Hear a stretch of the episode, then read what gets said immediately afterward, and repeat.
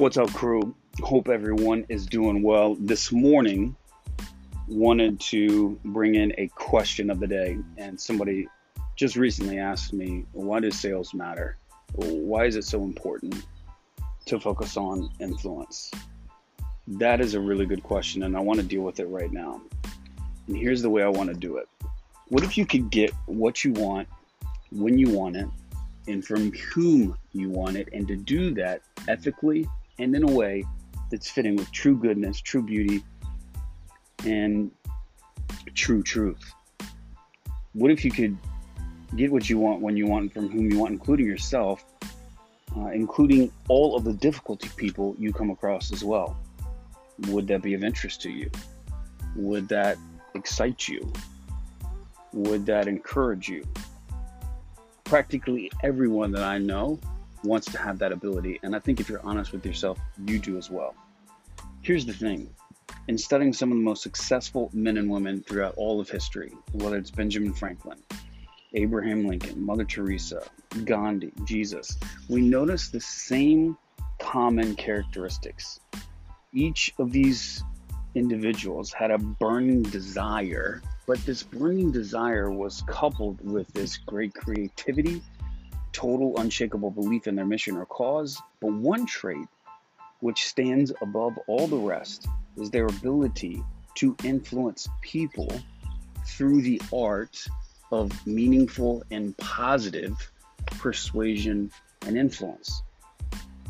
According to Webster's dictionary, to win means to succeed or prevail in a contest or effort, to triumph, to be victorious. We all know that.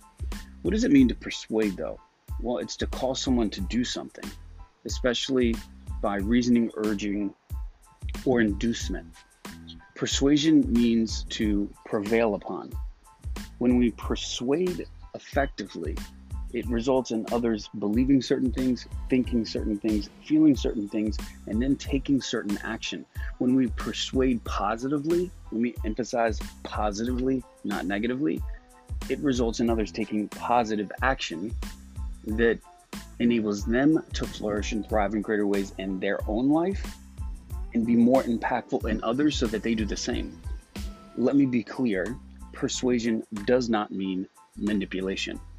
And this is where I think so many of us get it wrong and why a lot of people view sales negatively because so often sales individually have used manipulation, not positive persuasion, to bring about results that they want at the expense of the person that they're speaking to. In his book, The Art of Talking So That People Will Listen, Dr. Paul Swets writes Manipulation aims at control, not cooperation. It results in a win loss situation. It does not consider the good of the other party. In contrast to the manipulator, the persuader, listen, seeks to enhance the self esteem self worth, self value of the other party.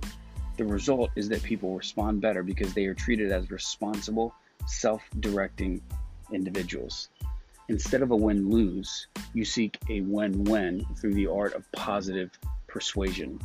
So, this is why I think sales is so important. Sales ultimately is influence, and everything in life boils down to influence. Can you influence yourself?